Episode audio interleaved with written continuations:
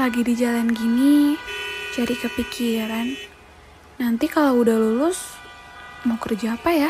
Jangan bingung dong, dengerin podcast 9 to 5.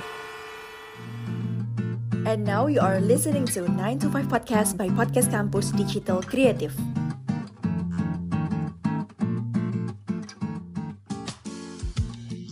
Semuanya, selamat datang di 9 to 5 Podcast Campus. Kenalin aku Aurel yang akan jadi podcaster di episode kali ini. How to build a career as brand and marketing strategy manager. Hari ini kita kedatangan tamu spesial, ada Kak Ovi dari Brand and Marketing Strategy Manager PT Rasa Muda Makmur. Halo Kak Ovi, apa kabar? Hai, baik. Thank you. Thank you Kak, makasih banget udah mau mampir di 9 to 5 Podcast Campus. Oke, sama-sama. Thank you for inviting me ya. Iya kak. Oke aku mau nanya nih kak, um, selain kerja kira-kira Kofi sekarang lagi ada kesibukan apa sih kak? Uh, sekarang kesibukannya uh, di samping sorry uh, as a main job di Petra Samudra Makmur atau well known as Baso Aci Akang, aku juga bantu-bantu uh, teman di beberapa brand untuk ngurusin strategi marketingnya juga sih. Tapi uh, produknya itu bukan F&B, ada yang fashion, ada yang hospitality industry juga gitu. Wow, ada banyak banget ya ternyata yang dihandle sama Coffee ini. Bantu teman aja sih sebenarnya. Oke, okay, karena kita mau ngebahas tentang how to build a career as brand and marketing strategy manager. Ya, boleh dong Kak diceritain ke kita gimana sih ke awal mulanya Kakak bisa ada di job position ini gitu? Um, ceritanya itu awalnya uh, aku ngambil kuliah di Universitas Pajajaran itu lulusnya tahun 2015 karir pertama aku sebenarnya itu uh, bukan langsung di F&B ataupun di hospitality industry, tapi awalnya itu terjun di IO dulu, event organizer. Selama satu setengah tahun di event organizer ini, kebetulan memang dapat job desknya lebih banyak uh, interaksi sama orang, interaksi sama pihak ketiga, contohnya dengan radio, dengan influencer, dengan vendor, ataupun dengan klien. Jadi memang sudah terbiasa untuk banyak negosiasi atau lobbying gitu. Setelah satu setengah tahun, akhirnya aku dapat kesempatan untuk terjun di dunia hospitality industry atau perhotelan. Di situ eh, nggak jauh-jauh juga dari background aku yang sebelumnya. Waktu kuliah, aku ngambil PR karena memang kebetulan waktu itu posisinya memang lagi membutuhkan public public relations officer. Nah, itu di Jakarta tahun 2016. Nah, kurang lebih empat tahunan lah, empat tahun di dunia perhotelan, di hospitality industry. Uh, kalau sekarang orang-orang taunya itu lebih familiar sama marketing communication, gitu. Uh, eh, PR atau markom. Setelah empat, uh, empat tahun di hotel, terus COVID.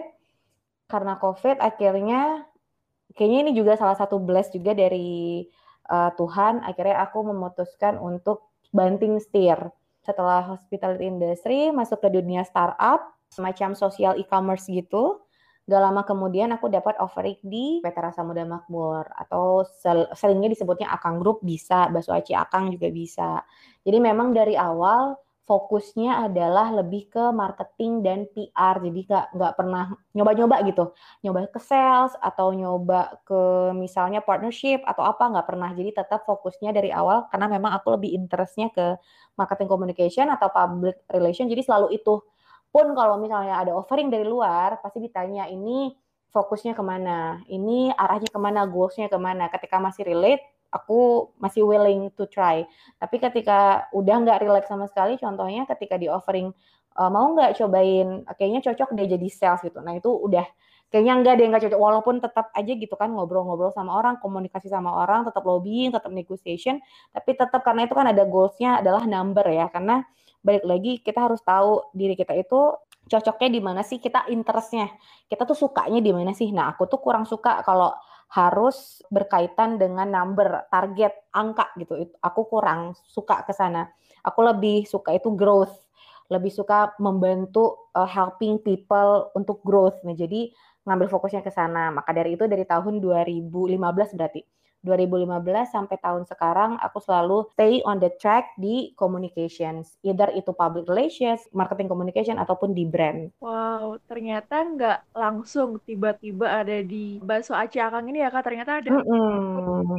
kayak panjang banget lika-likunya. Ya, karena memang uh, harus memang benar-benar start from the bottom. Karena kalau misalnya langsung jumping, contoh gitu, ada opportunity, kita kan juga harus bisa ngukur diri kita sendiri ya ketika misalnya ada offering yang sekarang misalnya kita as a staff atau as supervisor terus tiba-tiba kita loncat langsung menjadi manager kita nge-skip satu step. Uh, let's say misalnya kita nge-skip assistant manager. Uh, ada poin plus dan ibaratnya ada pro kontranya lah kalau dari dari point of view aku ya. Menurut aku kalau misalnya kita bisa ngambil levelingnya step by step itu kita juga belajarnya juga akan lebih um, deep gitu challenge itu kan akan selalu ada, tapi levelnya berbeda. Nah, ketika misal kita skip satu langkah, itu pasti levelnya, level dan challenge-nya akan juga lebih double. Nah, menurut aku lebih baik nggak apa-apa kita pelan-pelan aja dalam meniti karir yang penting paham, paham sama kerjaannya apa, paham cara solving problemnya gimana, jadi nggak shock gitu loh, nggak kaget sama position yang baru gitu. Setuju banget sih kak kalau soal um, solving problem segala macamnya. Tapi kak dari awal kan kakak cerita awalnya tuh dari hospitality dulu, baru ke mm e-commerce. Mm -hmm. Susah nggak sih kak adaptasi dari satu brand ke brand yang lain gitu? Challenge-nya pasti akan selalu ada. Bedanya cuma di environment-nya aja sih. Karena gini, awalnya dari komunikasi gitu dan posisinya juga sama as the communication dan juga sebenarnya tuh yang dikerjain sama, tapi produknya doang nih yang beda.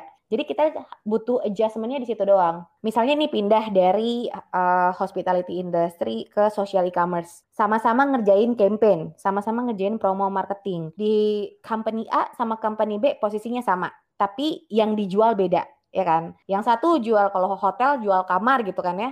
Yang satu di social e-commerce jualnya banyak banget yang dari furniture, yang dari elektronik semuanya kita jual. Kan berarti cuma beda produknya doang. Tapi formulanya kan sama. Uh, formula marketing programnya, formula campaignnya itu sama. Jadi tinggal di-adjust. Oke, okay. kalau biasanya aku itu jual kamar, berarti nanti ketika aku di social e-commerce aku berbeda jualannya butuh adjustment. Adjustmentnya apa? Kalau aku formulanya sih tiga bulan. Tiga bulan itu adalah yang paling ideal lah kita untuk adaptasi. Bulan pertama kita introduction, pengenalan. Bulan kedua kita itu absorb, kita menyerap dari sekeliling gitu kan kan kita harus tahu workflow-nya, framework-nya gitu ya. Bulan ketiga baru implementation. Bulan per, uh, dari bulan satu, bulan dua, bulan ketiga, bulan ketiga ini adalah kontribusi yang bisa dibilang baru bisa dilihat gitu sama perusahaan. Jadi uh, kalau misalnya cara beradaptasi balik lagi ketika mis kalau misalnya memang sudah sama base-nya dari awal sebenarnya nothing to worry gitu. Lebih ke pede nggak? kamu pede nggak buat mencoba hal baru? Karena udah empat tahun kalau aku ya kalau udah udah empat tahun di dunia perhotelan itu lagi itu lagi formulanya sama setiap tahun. Sekarang waktunya untuk mencoba hal yang baru. Berani nggak? Ketika kita kita berani ya udah tinggal adjustment aja. Asal mau belajar jadi kunci utamanya kalau menurut aku ketika memang mau jumping atau mencoba environment yang baru lingkungan yang baru mau belajar nggak kalau mau belajar ya yuk go ahead Wow, berarti emang belajar itu kayak text time banget ya kan nggak bisa semuanya serba instan buat dapat hasil yang bagus gitu hmm. ya. Yang menurut aku sih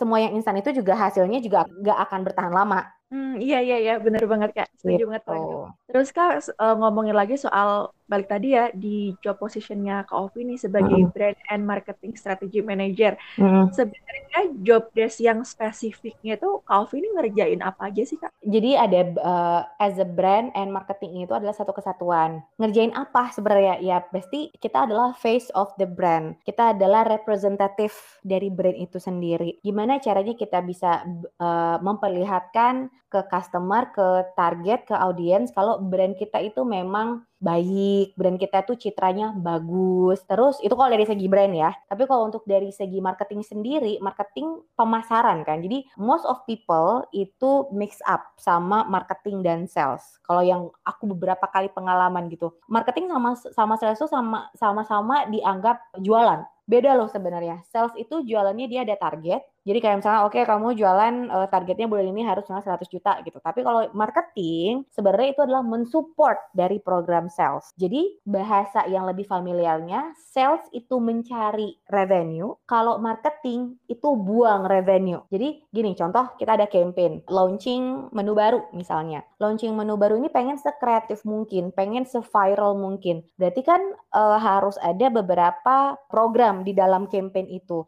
Harus ada involving influencer, buzzer, foodies, misalkan karena, karena saya di F&B gitu ya.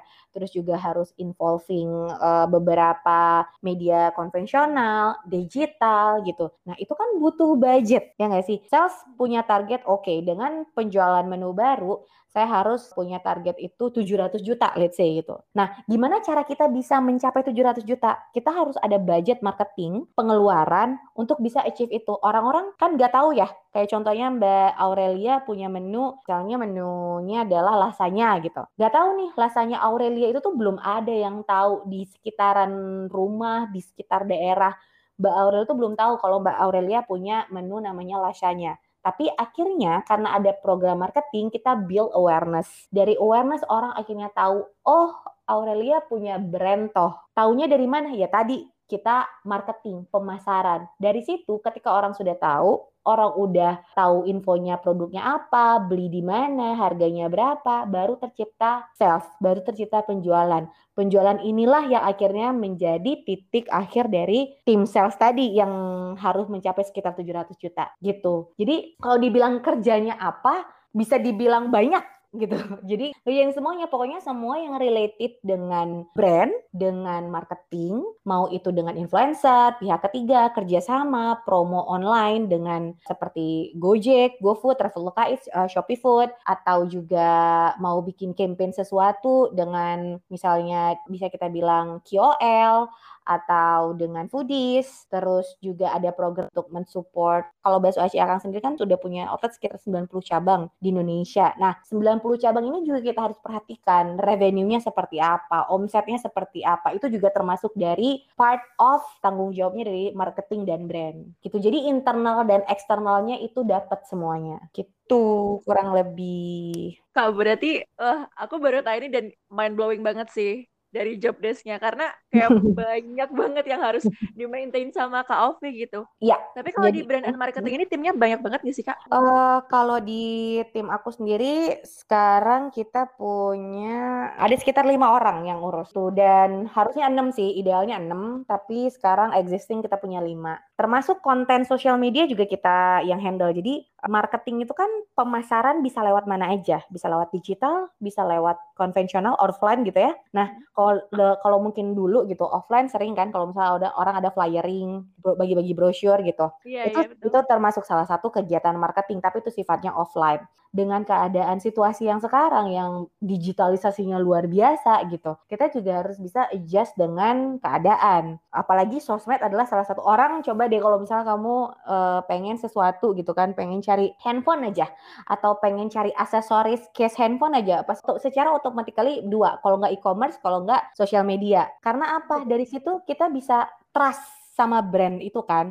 Oh, dia udah banyak nih testimoninya oh uh, tokonya di sini, locationnya di sini. Kalau misalnya aku nggak percaya, aku bisa COD. Orang akan lebih ngeliat sosial medianya karena itu adalah step orang bangun kepercayaan sama kita. Nah itu juga termasuk uh, tanggung jawab dari brand dan marketing. Setiap apa pun konten yang keluar di sosial media itu adalah hasil kerjasama marketing dan tim kreatif. Jadi briefnya dari marketing, contoh misalnya aku ada campaign X gitu, oke uh, message-nya adalah A, aku mau targetnya B, wordingnya C, silahkan dimasak gitu. Jadi uh, cook dimasaklah di dapur kreatif itu. Jadi nanti mereka akan desain, setelah selesai mereka akan kasih ke kita gimana nih, oke nggak menurut tim marketing. Kita lihat point of view-nya adalah kita sebagai orang awam, bukan kita sebagai orang marketing. Ketika kita sebagai orang awam, pas kita lihat desain itu atau konten itu yang akan mau di-upload di sosial media, paham nggak kita sama isinya? Masuk nggak? Maksudnya uh, nyampe nggak message-nya ke kita? Kalau misalnya itu nyampe, berarti itu kontennya udah benar. Tapi kalau misalnya menimbulkan ambigu, rancu, berarti itu belum pas hasil brief sama hasil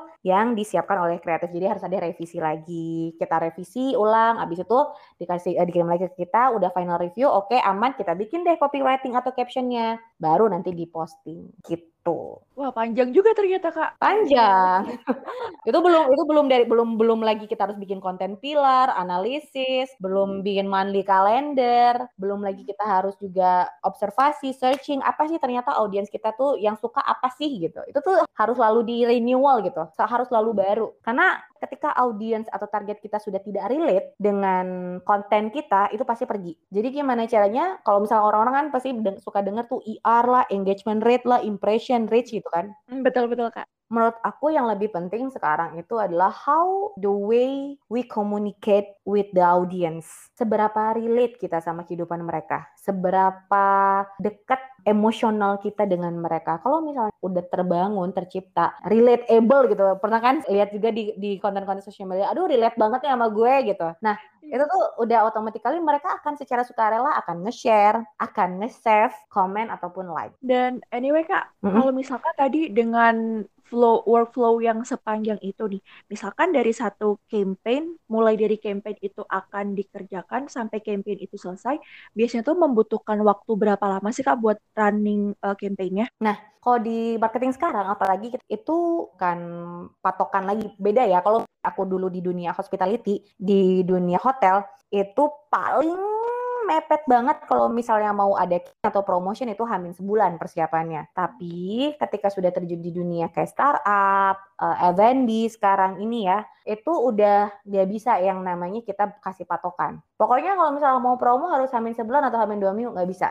Karena gini, kalau misalnya kita uh, terlalu matokin, itu akan hilang momennya. Jadi yang menjadi patokan adalah momen, momentum. Contoh, kemarin kita habis dari, kita kan rebranding tuh, rebranding logo, Terus juga ada beberapa momen yang uh, Arif Muhammad juga join as a Chief Marketing Officer di Baswaci Akang gitu kan. Gimana caranya kita menciptakan momen supaya goalsnya tercapai. Goalsnya waktu itu apa? Goalsnya kita adalah menciptakan kemitraan program investasi kemitraan atau orang-orang lebih familiar dengan franchise. Jadi kayak kalau misalnya McD kan franchise ya. Nah, Bakso Aci Akang itu juga merupakan franchise, makanya juga, uh, bukan franchise kita sebutnya program investasi kemitraan kita sebutnya mitra. Gimana caranya dengan official announcement uh, Arif Muhammad join ke kita, kita bisa menimbulkan trust untuk market bahwasannya lu kalau misalnya mau bisnis lu nggak tahu mau kayak gimana bisnis lu lu ada duitnya gitu tapi lu nggak tahu partner lo siapa sini sama gue gue bakal bantuin uh, bisnis ini running well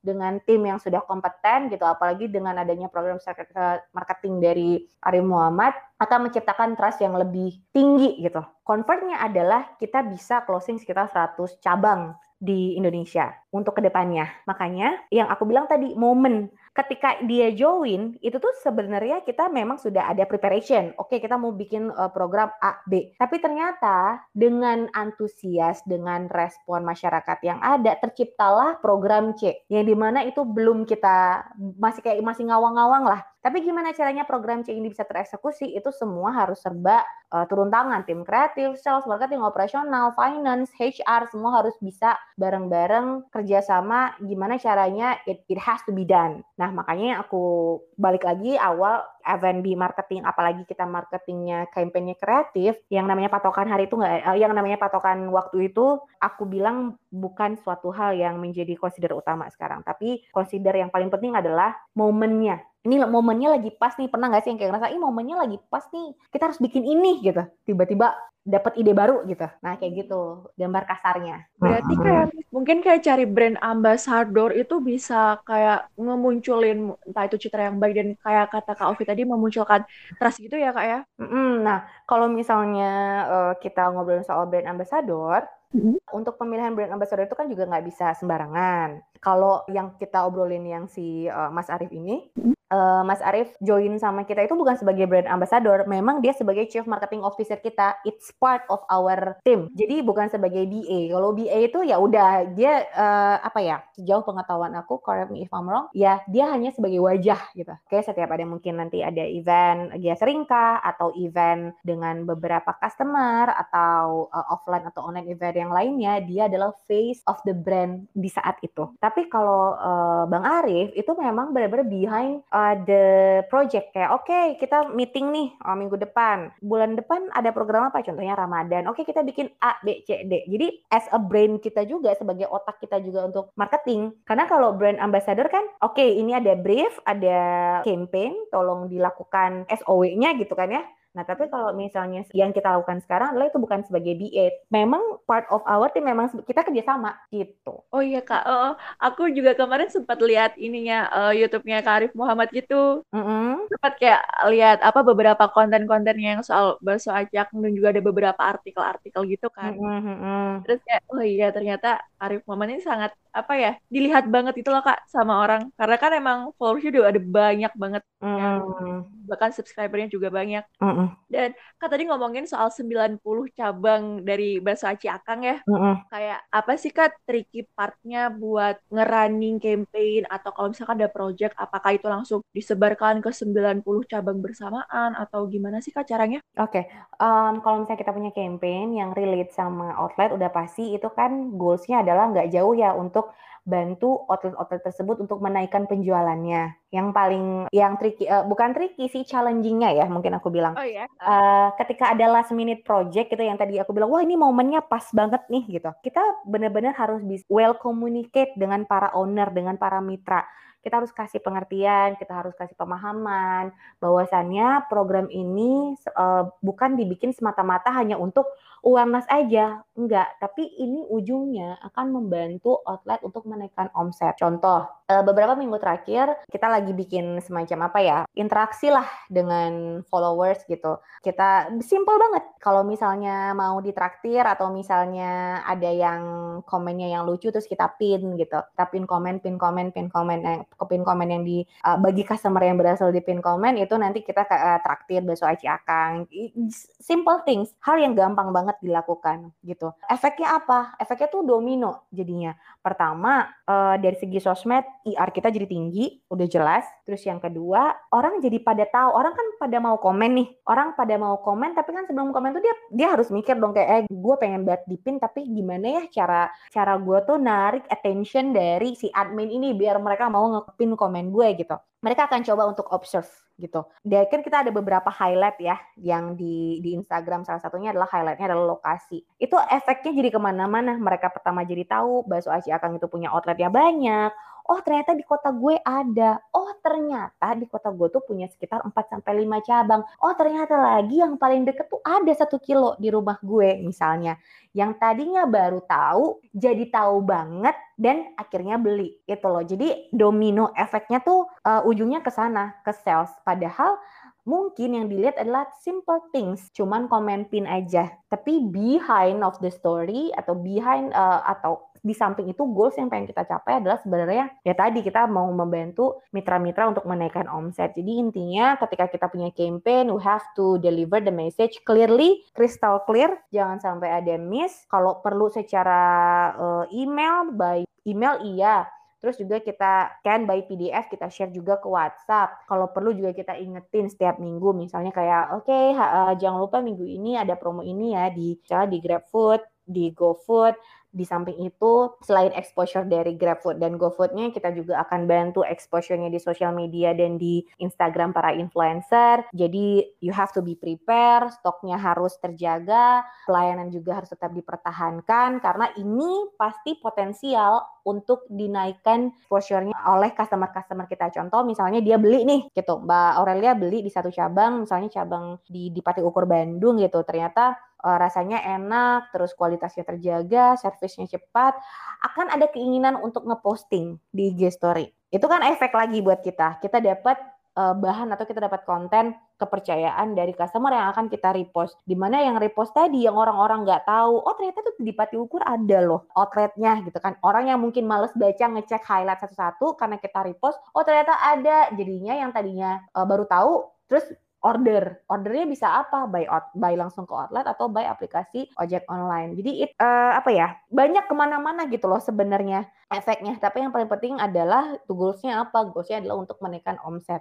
Makanya ketika ada campaign harus dikomunikasikan secara jelas ke mitra atau ke audiens uh, tentang si campaign tersebut gitu. Oh, berarti benar-benar kompleks ya Kak antara satu uh, satu task yang ini dan yang lainnya gitu harus semua berkesima bersemua tuh uh, semua tuh berkesinambungan sih aku bilang. Hmm. Jadi marketing nggak akan mungkin bisa jalan sendiri tanpa adanya support dari sales, uh, tanpa support dari operasional. Contoh kayak misalnya aku terus aja nih, terus aja ya misalnya endorse siapa gitu biar naikin penjualan atau biar naikin awareness. Tapi dari segi operasionalnya gak dibantu dari segi bahan baku gitu ya atau dari segi uh, marketing toolsnya. Contoh kalau marketing tools itu dari tim marketing udah siapin desain udah siapin misalnya kayak kalau di kalau suka ke outlet beberapa outlet yang ada restoran gitu ada standing akrilik kan di meja yang menu gitu. Mm-hmm. Terus juga kalau misalnya masuk suka ngeliat ngeliat nggak tuh kayak misalnya ada Shopee Pay 30% diskon. Itu kan namanya T-banner ya. Nah, mm-hmm. kita udah kita udah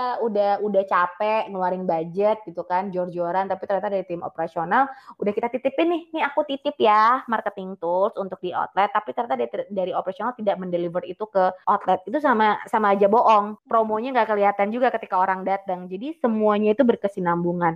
Maka dari itu marketing, kreatif, uh, sales dan operasional itu benar-benar harus saling support. Karena satu aja hilang, pasti nggak jalan programnya. Iya, benar banget Kak, setuju banget. Berarti ya Kak, kalau misalkan sebagai uh, Kak Alvin sebagai brand and marketing strategy manager itu deket banget sama yang namanya teamwork nggak sih Kak? Ya, pasti. Tapi gimana sih Kak cara nge-maintain teamwork biar selalu bagus, selalu kompak gitu? Karena kan biasanya adalah beberapa orang yang mungkin nggak sejalan sama kita atau hmm. misalkan uh, pekerjaan yang nggak sesuai sama yang kita mau, nggak hmm. pas sama goalsnya. Itu gimana hmm. sih Kak cara nge-maintainnya? Kalau aku bareng-bareng tim tim yang lain adalah kita harus samain satu kita harus samain satu pandangan dulu, satu visi misi dulu. Uh, goalsnya kita sama kan. Ibaratnya kayak oke, okay, kita mau ke Bandung gitu. Tapi yang satu kekeh mau pakai pesawat, satu kekeh pakai kereta api gitu, satu kekeh pakai uh, misalnya jalan kaki. Goalsnya sama tapi kalau nggak bareng, nggak satu kendaraan, nggak cepet dong nyampe nya. Bisa aja, oke kita bisa nyampe ke Bandung, tapi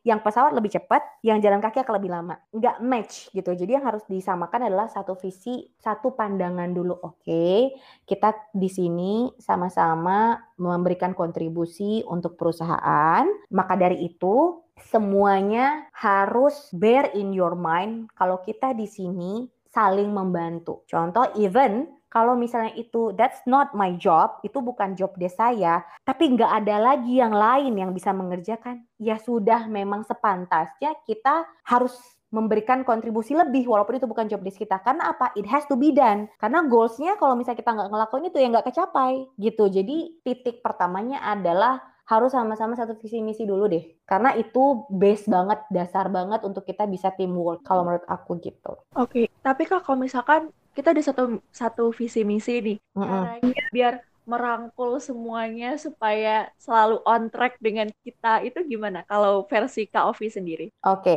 uh, eh, yang namanya kalau kerja pasti yang jenuh itu pasti ada ya.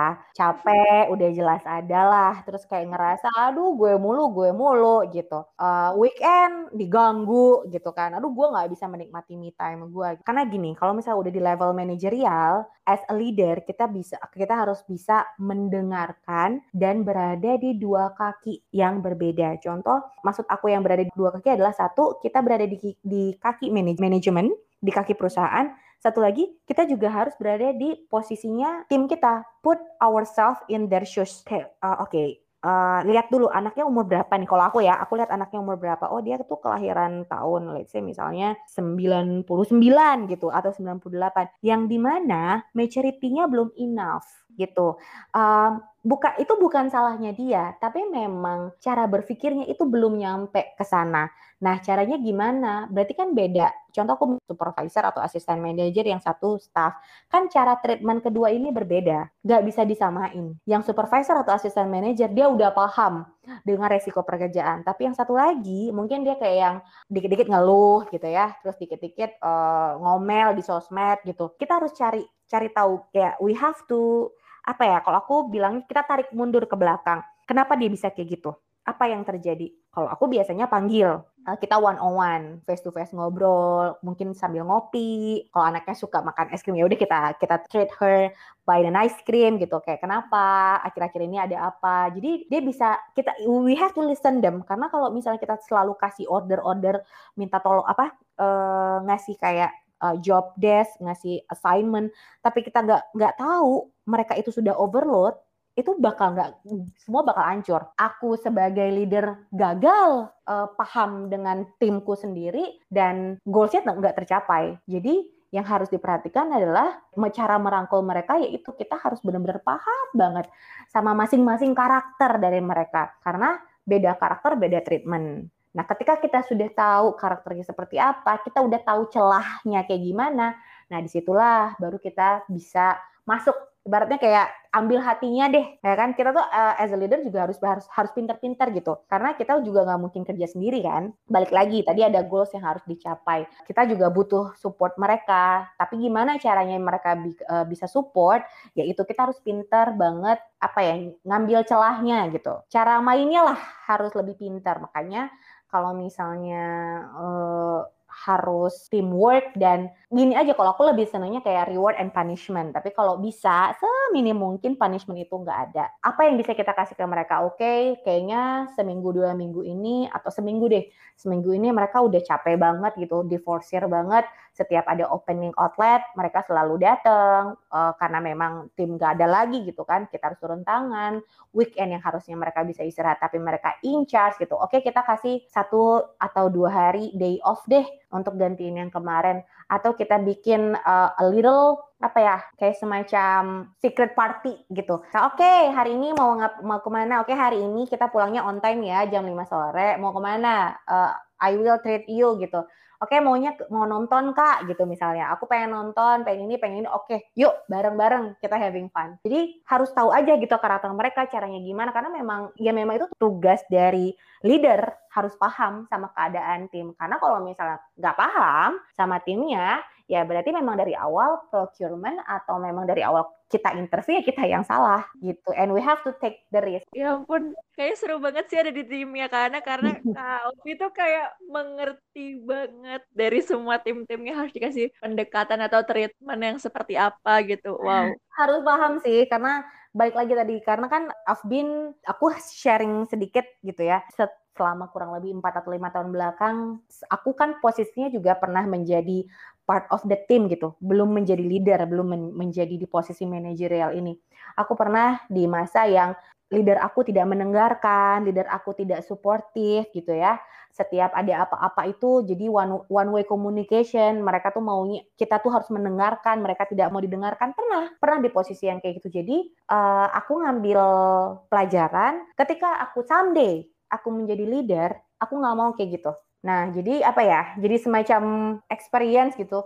Kayak, aduh, gue pernah nih, aku pernah gitu sampai jam 3 pagi ngerjain report, report bos aku sendiri gitu kan. Uh, dia taking credit atas kerjaan aku gitu. Jadi maksudnya ya kita juga nggak perlu nah yang di yang di apa ya nggak perlu dipuji lah sebenarnya. Tapi at least you say thank you gitu. Kayak oke okay, thank you ya Ovi udah bantuin report monthly aku gitu untuk aku present ke ke bos gitu atau ke owner atau ke ke CEO gitu.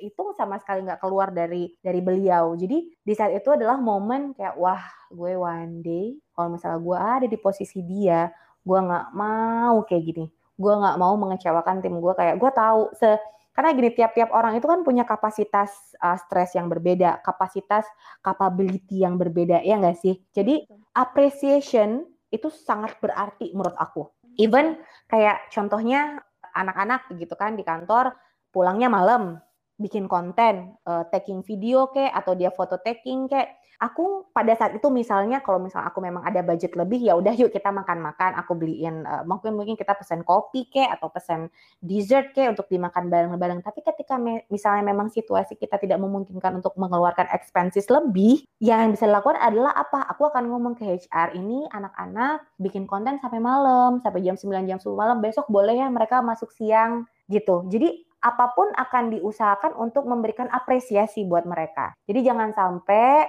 aku sangat menghindari jangan sampai ada kata-kata, duh gue mulu kerja banting tulang, kerja-kerja tipes tapi nggak ada apresiasi dari leader atau dari perusahaan gitu. Kalau misalnya apresiasi itu tidak datang dari perusahaan, itu akan menjadi tanggung jawab aku. Tapi ketika itu omongannya adalah, duh gue nggak dapat apresiasi dari leader gue atau dari bos gue, itu adalah kesalahan fatal buat aku.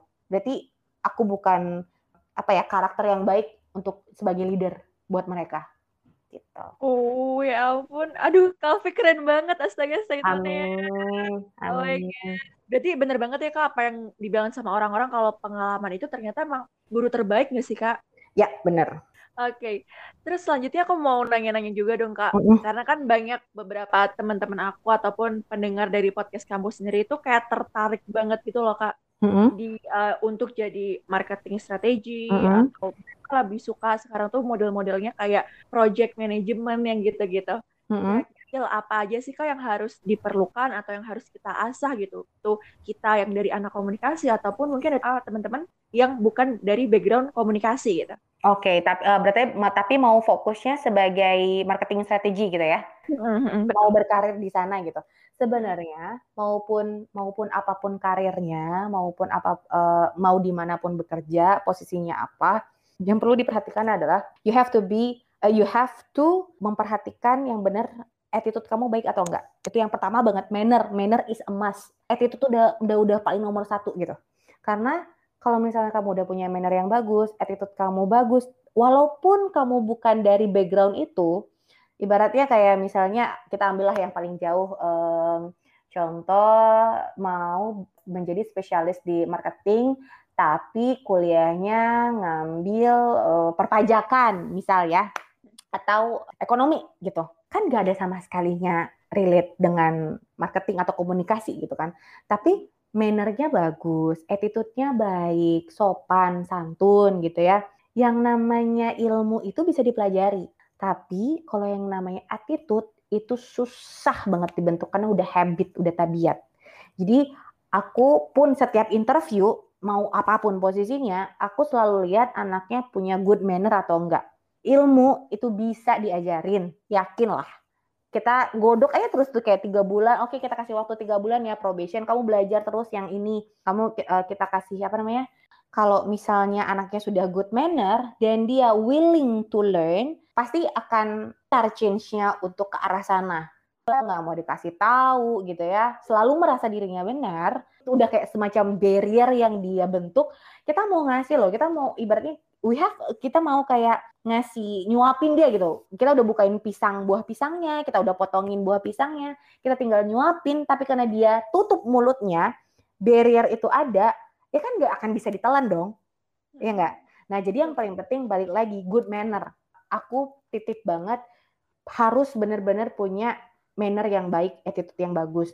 Nah terus habis itu selanjutnya adalah mau belajar atau enggak, mau menerima kritikan saran atau enggak, open minded gini, um, aku juga pernah bertemu sama salah satu uh, tim karena mungkin ada kedekatan secara emosional, karena mungkin ngerasa cocok ngobrol curhat lah ya.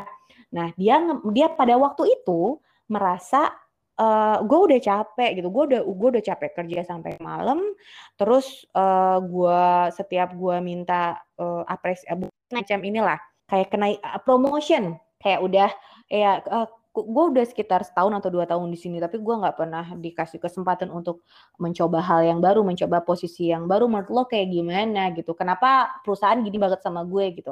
Balik itu ternyata adalah dia orang yang tidak mau sharing merasa dirinya pintar merasa uh, perusahaan tersebut mendapatkan revenue besar karena kinerja dia nah bisa dilihat adalah di situ ketika kita merasa yang waktu itu yang aku uh, yang waktu itu statement aku ke, ke dia seperti ini. Kalau misalnya memang kamu merasa uh, paling benar, kamu merasa kamu yang memberikan kontribusi paling besar buat perusahaan ini, revenue yang paling besar buat perusahaan ini, tempat kamu bukan di sini. You're not as a salesperson, but you will as a CEO of this company. Jadi jangan pernah merasa kita itu pintar. Aku juga sampai sekarang aku nggak pernah, ya nauzubillah min zalik, gak pernah uh, mau ada rasa kalau aku lebih pintar dari yang lain enggak karena banyak langit mah lapisannya berlapis-lapis ya enggak sih jadi kita tetap harus harus berasa lapar harus merasa haus dengan ilmu-ilmu yang ada jadi jangan pernah ngerasa karena apa? Kalau kita ngerasa diri kita pintar kita akan ketutup untuk hal-hal yang lain. Kan enggak kok gue udah pernah ngelakuin formula itu tapi uh, enggak enggak working well gitu. Enggak running well enggak lo lo salah deh kayaknya. Nah hal-hal yang kayak gitu akan membuka eh sorry hal ini akan menutup jalan kita untuk lebih baik ke depannya. Jadi selain tadi manner yang bagus attitude yang baik juga willing to learn mau belajar dan open minded kita benar-benar juga harus melihat diri kita kayak um, am I good enough gitu uh, introspeksi diri harus bersyukur sama apa pun yang didapat kalau misalnya memang di usia gitu, misalnya di usia 22 tahun, duh kok gue masih jadi sales-sales aja gitu, kok gue masih jadi officer-officer aja, belum naik-naik gitu. Baik lagi, coba introspeksi diri, apa sih yang kurang sama kita? Nah, setelah itu bersyukur. Karena bersyukur sama pasrah itu beda tipis. Betul kan? ya kan, bersyukur sama pasrah itu beda tipis. Jadi kalau misalnya pasrah, ya udah lah ya, gue juga udah cukup segini juga itu pasrah. Tapi kalau misalnya bersyukur beda gitu. Alhamdulillah uh, gue masih dikasih kepercayaan sama bos, dikasih job atau assignment baru, alhamdulillah berarti bos gue percaya sama gue untuk mengerjakan dan gue harus membuktikan lebih baik karena ketika itu sudah terbukti hasilnya bagus, gue ada justifikasi, gue ada data untuk minta challenge yang lebih baru. Jadi bahasanya diganti, bukan promosi, tapi challenge yang lebih Pak, Bu, um, kemarin Ibu sudah ngasih amanah sama saya untuk ngerjain program A, B, C, D, dan hasilnya alhamdulillah meet the expectation. Boleh nggak jika meminta challenge yang baru? Gitu. Dan ketika if if I pass boleh nggak kalau saya diamanahi posisi yang baru? Jadi gitu tuh caranya berarti pemilihan diksi ternyata juga berperan penting ya, ya? sangat sangat kalau misalnya udah kalau misalnya udah udah mau negosiasi sama klien, sama bos gitu. Jadi kan kita tuh harus uh, bahasa bahasa ke bawah ya, bahasa ke bawah, bahasa uh, yang satu yang inline gitu sama bahasa ke atas itu harus beda pemakaian katanya. Dan itu yang aku dapat dari pelajaran aku lima tahun ke belakang. Iya, ilmu komunikasi yang komunikasi ke atas ke bawah itu enggak sih, Kak? Iya, betul. Tapi kak kalau misalkan um, ngomongin soal skill-skill tertentu di dunia marketing gitu, mm-hmm. misalkan yang inline dengan pendidikan kita, itu ada nggak mm-hmm. sih kak skill tertentu yang harus banget selain manner ya tentu yang paling penting mm-hmm. kata kalau tadi gitu. Mm-hmm. Skill tertentu kalau aku sih lihatnya adalah um, komunik cara kita komunikasi sih. Mm-hmm. Itu tuh yang paling penting karena balik lagi tadi kayak misalnya ada dua orang uh, di depan kita sama-sama presentasi. Terus yang satu um, vibes-nya friendly gitu ya. Terus juga komunikatif interaktif gitu atraktif juga. Kita akan lebih senang mendengarkannya. Dan kita akan lebih mudah terinfluence dengan dia. Tapi ketika satu lagi sama uh, sama-sama dari ilmu komunikasi tapi yang satu vibes yang menyampaikan tuh kesan kaku, terus juga bahasanya bahasa baku, terlalu formal gitu ya.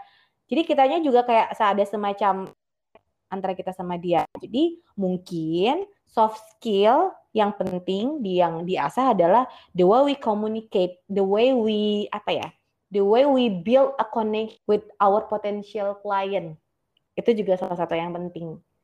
Karena Pernah nggak sih ketemu Mbak Aurelia pernah nggak sih ketemu sama orang yang baru pertama banget ketemu tapi udah ngerasa deket banget gitu? Iya, pernah banget. Nah, itu berarti cara dia komunikasinya tuh bagus. Terus dia juga bisa lihat nih kayak um, dia tahu dia tuh dari awal tuh udah screening gitu. Mungkin ketemu Mbak Aurelia gitu kan dari from head to tuh udah di screening gitu kan. Wah ini kayaknya uh, orangnya tuh sukanya ke arah let's say misalnya wah ini anaknya tuh um, kayaknya hobinya traveling deh. Terus juga uh, dia mungkin suka-sukanya lebih ke key drama deh kayak misalnya kayak gitu. Jadi hmm. pembicaraan yang di build saat pertama kali ketemu itu juga arahnya yang ke sana. Yang kamu juga interest untuk ngobrol itu Nah, akhirnya untuk ngobrol arah yang lebih lanjut, yang lebih serius gitu kan, misalnya dia memang approaching Mbak Aurelia gitu sebagai klien, akan lebih gampang buat dia. Karena di bawa di awalnya udah dibawa santai-santai tapi tetap dengan uh, sopan santun ya. Kan ada juga gitu yang uh, apa ya? vendor atau misalnya itu sok santai, malah kita kayak kok lo sok asik sih gitu ada kan? Nah, Iya itu beda. Ada yang memang, "Aduh emang lo emang asik ya orangnya?" Ada yang emang so asik. Jadi itu two kind different things. Hmm, oke. Berarti emang komunikasi tuh jadi kunci utamanya gitu ya, kayak skill Iya. harus dibikin gitu ya? Iya, itu yang harus benar-benar diasah banget. Kalau misalnya nggak bisa bukan nggak bisa, aduh kayaknya gue gugup deh. Ada kan orang yang kalau misalnya ngobrol masih a u u e e e, e gitu kan, ada. Mhm. Itu bisa banget dihilangin. Asal apa? Asal mau. Hmm, benar-benar asal dari kemauan gitu ya kak ya? Asal ada kemauan. Itu tuh bisa. Semuanya nggak ada yang nggak bisa.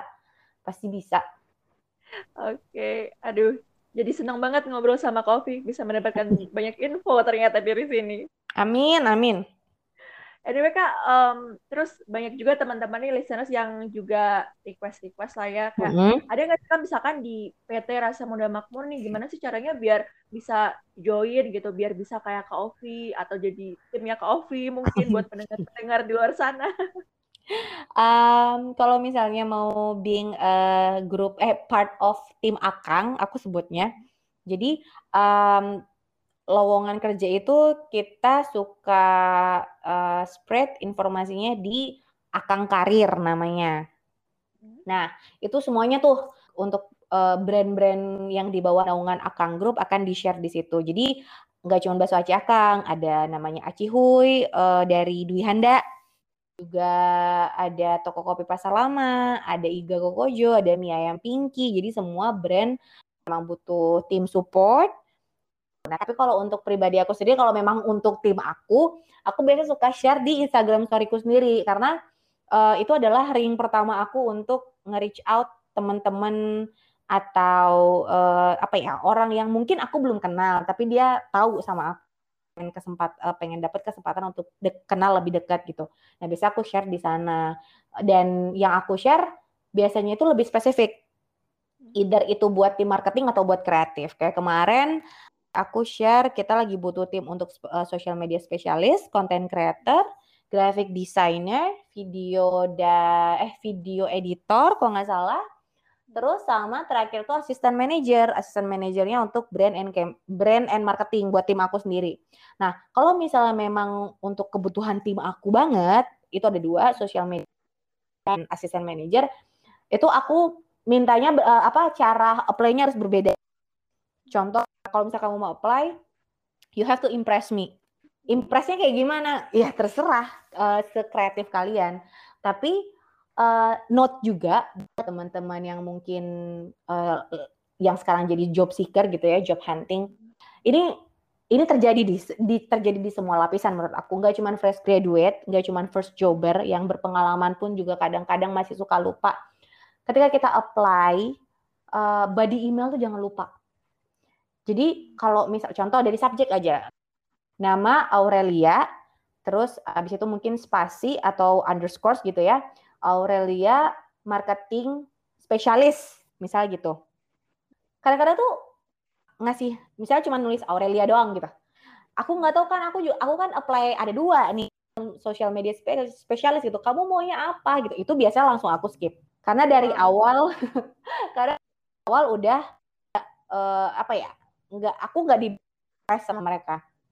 Nah, ada juga yang ada bahkan ada yang kayak misalnya uh, aku pernah ketemu satu CV uh, fresh graduate banget, masih hijau banget uh, orangnya gitu. Tapi dari penulisan body email, subjek, clear banget semuanya. Uh, bahasa Indonesia nggak apa-apa gitu. Halo Kak Ovi, uh, misalnya namanya uh, Lia gitu. Saya Lia, salah satu followers uh, atau mungkin salah satu followers Basu Aci Akang atau mungkin salah satu temannya Mbak Ovi Instagram saya sempat lihat Instagram story-nya Mbak Ovi tanggal sekian bahwasanya Mbak Ovi sedang mencari kandidat ini. Terus dia kayak kayak kasih short brief. Um, saya uh, fresh graduate dari fakultas ini tahun segini tapi saya sudah pernah berpengalaman sebagai misalnya freelance gitu di A, B, C dengan pencapaian A, B, C. Nah, untuk lebih lanjutnya ada di CV saya terlampir. Kalau kakak mau menghubungi saya bisa di uh, bisa by dikasih tahu WhatsApp-nya apa. Dia juga ngasih tahu link Instagram-nya apa di situ. Nah, yang paling pertama aku lihat adalah link Instagram. Karena itu adalah screening pertama ini orangnya apakah cocok sama aku atau enggak. Karena apa ya? Uh, beberapa beberapa orang itu dikasih semacam gift sama Tuhan untuk bisa sniffing, untuk bisa uh, mencium gitu loh. Kayak ini kayaknya orangnya oke okay nih sama gue, ini kayaknya kayak misalnya cocok nih sama gue gitu. Nah salah satunya adalah aku dapat uh, gift kayak gitu, kayak mungkin karena udah berpengalaman dengan CV-CV yang sebelumnya, jadi ketika lihat Instagram uh, profilnya pertama kali, aku tahu apa aku bisa tahu tahapan apakah aku mau lanjut untuk interviewnya orang atau enggak gitu. Berarti bisa kayak langsung ngedetek gitu ya kak ya? Ya kalau aku sih gitu kan beda-beda ya orang-orang kan beda cara ngeinterviewnya end user itu uh, mungkin ada yang harus ketemu dulu, ada yang harus dites dulu baru bisa cocok gitu. Kalau aku memang dari aku aku pasti lihat dari emailnya, dari email aku baru lihat account uh, sosial medianya. Karena bisa ketahuan apakah dia itu orangnya eh, suka ngeluh, bisa. Orangnya apakah dia karakter yang komedi itu juga captionnya. Jadi um, sosial media gunakanlah secara bijaksana karena kita nggak pernah tahu kita dilihat oleh siapa di sosial media, siapa yang lihat kita, dan akan ke mana arahnya sosial media itu berakhir. Wow, berarti kayak first impression itu nggak cuma didapatin dari physical appearance-nya aja, tapi juga manner dari apa ngirim email pun juga bisa dinilai ya kak ternyata. Ya, banyak kok aku banyak banget ketemu yang to the point gitu kayak halo kak berikut CV saya ya terlampir itu aku skip. Mohon maaf. Mohon karena maaf karena, ya, kan? karena sesuai gitu ya. Karena kurang informatif Mbak atau Mas mau apply sebagai apa? Taunya dari mana? Gitu loh. Jadi ibaratnya kamu ketok rumah ya. Uh, uh, permisi, assalamualaikum gitu ya, Bu. Uh, saya Faisal. Uh, anaknya Bu RT mau ngantar makanan nih Bu, ya baru dibukain pintu atau misalnya pas buka pintu ada apa mas sendiri kan, gak iya, ujuk-ujuk, gak ujuk-ujuk kita assalamualaikum buka silakan masuk pak kan nggak gitu, nah jadi maksudnya ya jadi analoginya ke sana gitu. Jadi uh, mau di mana pun perusahaan apa pun tetap yang namanya itu bersifat offline ataupun bersifat online itu harus diutamakan. Apalagi dari segi email, email itu adalah screen screen yang pertama banget itu buat menurut aku ya secara general apalagi HR, HR pasti ngeliatnya dari situ. Berarti buat para pendengar-pendengar podcast kampus yang uh, tertarik untuk menjadi tim uh, apa kata dia tim akang ya iya bisa banget coba diperhatikan apa yang tadi sudah diucapkan oleh Kak Alfi. Wah ini ilmunya penting banget soalnya. Tapi kayaknya berguna juga deh kalau misalnya teman-teman mau apply ke mana pun itu uh, kayaknya harus benar-benar di, ditanamkan di pikiran stepnya harus seperti itu sih. Karena uh, beberapa kali uh, aku apply selalu memakai formula yang sama gitu. Karena kan di zaman-zaman dulu yang awal-awal fresh graduate gitu kan, aku selalu pakai formula yang sama. Pokoknya subjeknya harus jelas, terus juga body emailnya juga harus jelas, baru CV. Dan yang paling penting di CV itu juga harus ada tata penyusunannya. Itu juga penting banget, itu juga harus diperhatiin. Jadi nggak sembarang bikin CV gitu loh kalau kalau sembarangan bikin CV tuh gini, ibaratnya ini kan kita punya kecuali kamu uh, di bidang kreatif ya. Kalau misalnya kamu adalah uh, edit video editor atau kamu graphic design itu pasti ada portofolio ya nggak sih hmm. itu pak itu bisa berlembar-lembar gitu tapi kalau misalnya kamu uh, waktu itu di pengalamanku sebagai mark, uh, apply sebagai marketing gitu kan lihat sebentar lima menit dan dia tahu this is the one gitu atau ini ini orangnya bisa deh buat mau dengan interview dia itu terlihat dari CV. Pernah nggak sih baca CV yang kayak misalnya as, as a marketing executive atau as assistant marketing manager gitu. Terus dia menjabarkan kerjaan dia apa aja. Pernah nggak sih lihat? Iya kak ada banget contohnya di LinkedIn tuh kak banyak biasanya. Nah, uh, suggest dari aku bisa dicoba atau tidak itu dirubah. Jadi uh, misalnya uh, sebagai marketing eksekutif di let's say uh, bakso aci akang. Yang di yang jadi detailnya atau breakdownnya adalah pencapaian yang sudah pernah kita yang sudah pernah kita dapat. Misal contoh as best employee 2019 terus as a, a higher achiever nilai 300 juta biasanya orang pun melihatnya lebih kayak wow wah ini orang anaknya pencapaiannya banyak banget ya walaupun dia di posisinya ini. Nah terus juga uh, pen, apa urutan juga sangat berpengaruh. Banyak yang aku temukan itu dia naro uh, work experience-nya itu yang paling lama. Contoh uh, bekerja di salah satu misalnya di PT X tahun 1999 sampai 2021. Sekarang kan udah 2020 ya.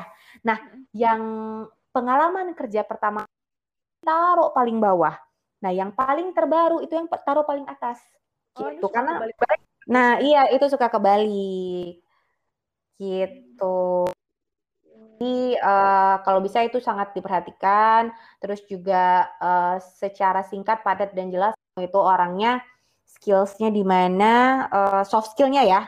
Lebih ke soft skillnya itu apa? Misalnya contohnya adalah uh, good presentation, terus juga uh, as a good player uh, for the teamwork gitu. Terus juga misalnya uh, public speakingnya bagus gitu. Itu dikasih poin-poin highlightnya aja. Ada juga beberapa soalnya yang ngasih Misalnya suka ngasih tahu nggak Microsoft Word atau Microsoft Excel terus suka kayak dikasih percentage misalnya 98% atau 90%. Menurut aku ya, banyak. ya itu nggak apa-apa. Tapi alangkah lebih baiknya jika ditonjolkan itu adalah soft skillnya. Itu kan admin things ya. Kalau misal admin things ya udah cukup aja kayak bikin call apa um, kayak bikin satu kolom gitu di di sudut kanan bawah bahwasannya kamu menguasai A, B, C, D. Nggak perlu dikasih apa ya kayak dikasih skor gitu loh. Menurut aku itu tidak terlalu bukan yang nggak penting, tapi ada yang lebih penting. Betul kak, betul. Terus kurang valid nggak sih kak kalau misalkan dikasih skor gitu? Hmm, sebenarnya itu soal kita kan nggak bisa ngukur ya, karena kan hmm. uh, bisa aja, bisa. Karena kan CV itu adalah tempat kita untuk uh, memberikan impress ah, we we want to impress them ya kan yeah. jadi uh. ada juga mungkin HR yang merasa atau end user yang ngerasa wah ini mah mungkin cuman bisa-bisaan dia aja nih biar kita kagum sama dia atau kita impress sama dia jadi menurut aku lebih baik seril mungkin aja sejujur mungkin deh kalau misalnya memang kamu nggak bisa ya udah uh, ketika nanti ditanya misalnya dia nulis atau dia naruh bisa uh, Adobe Photoshop gitu. Oh berarti kamu bisa misalnya kan kalau ada Photoshop tuh orang-orang pasti mikirnya wah kamu bisa desain dong gitu ya. Kamu bisa editing dong. Uh, wah uh, sebenarnya saya bisa sedikit bu gitu. Bahasanya gitu oh, saya bisa sedikit bu. Tapi kalau misalnya diberi kesempatan dikasih les dikasih kelas uh, secara khusus mungkin akan bisa lebih spesial. Tapi ini cuman basic-basicnya aja gitu kalau di interview. Jadi kalau itu itu balik lagi ke teman-teman. Kalau mau ditulis, mau untuk mengimpress mereka itu nggak salah. Tapi ketika nanti ditanya, tapi jangan sampai mereka memberi uh, punya ekspektasi yang tinggi sama teman-teman. Oh ternyata cuma bisa basicnya doang gitu. Oh ternyata nggak se oke yang gue kira. Itu jadi kalau bisa CV itu sehanes mungkin, sejujur mungkin, tanpa menjatuhkan diri kita sendiri. Mm -hmm podcast kali ini tuh bener-bener komplit banget karena Kak ini udah sharing banyak soal experience-nya, bahkan dikasih tips and trick loh. Amin. Kak anyway Kak makasih banyak buat ya. malam hari ini. Aurel juga dapat sama Teman-teman juga semoga bisa dapat ilmu yang bermanfaat dari Kak karena amin. luar biasa super banyak banget hari ini. Aku kaget. Amin, loh. amin, amin, amin banget. Dan semoga episode kali ini bisa menginspirasi teman-teman semuanya. Dan sekian buat episode How to Build a Career. Sampai jumpa di episode selanjutnya. Kak terima kasih banyak. Thank you so much. Sekarang gue jadi tahu mau kerja di mana setelah lulus nanti. And now you are listening to 9 to 5 Podcast by Podcast Campus Digital Creative.